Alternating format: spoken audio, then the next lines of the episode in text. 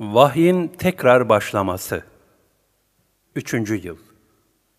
Fetreti vahiy üç yıl sürdü. Allah Resulü sallallahu aleyhi ve sellem, vahyin tekrar başlamasını şöyle anlatırlar.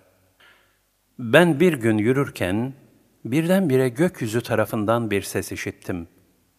Başımı kaldırdım, bir de baktım ki, Hira'da bana gelen melek, Cebrail, sema ile arz arasında bir kürsi üzerinde oturmuş. Pek ziyade korktum. Evime dönüp, beni örtün, beni örtün dedim. Ben üzerimi örtürmüş bir haldeyken Cebrail geldi.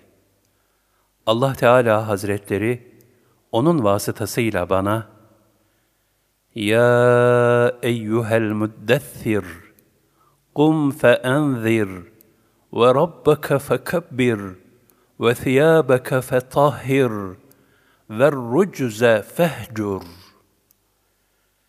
Ey örtüsüne bürünen peygamber kalk. Artık azapla inzar et. Rabbini yücelt. Yani onun yüceliğini tekbirle terennüm eyle ve herkese bildir. Elbiseni temiz et.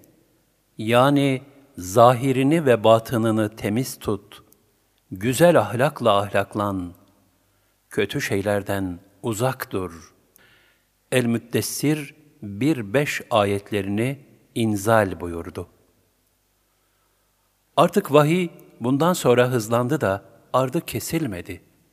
Allah Teala buyurur, Andolsun ki biz, düşünüp ibret alsınlar diye vahyi birbiri ardınca yetiştirdik. Yani vahyi aralıksız gönderdik.'' El-Kasas 51 Vahyin aralıksız devam etmesi de Kur'an-ı Kerim'in icazındandır. Zira bütün insanların bir araya gelerek bir o kadar da yardımcı çağırmalarıyla birlikte bir ayetini bile teşekkül ettiremeyecekleri ulvilikte olan ayetlerin Allah Resulü sallallahu aleyhi ve selleme peş peşe nazil olması, Kur'an-ı Kerim'in vahye isnadından başka bir şekilde izahını muhal kılmıştır.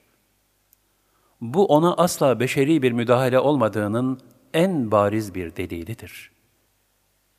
Diğer taraftan en küçük bir şiir kitabının bile binbir mesai ve gayret neticesinde o da birçok eksikle teşekkül etmekte olduğu bir gerçektir.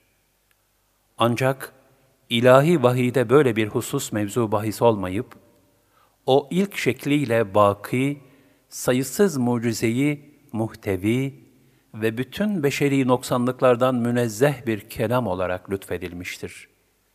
Bu da Kur'an-ı Kerim'in hakkaniyet ve yüceliğini ifadeye kafidir.''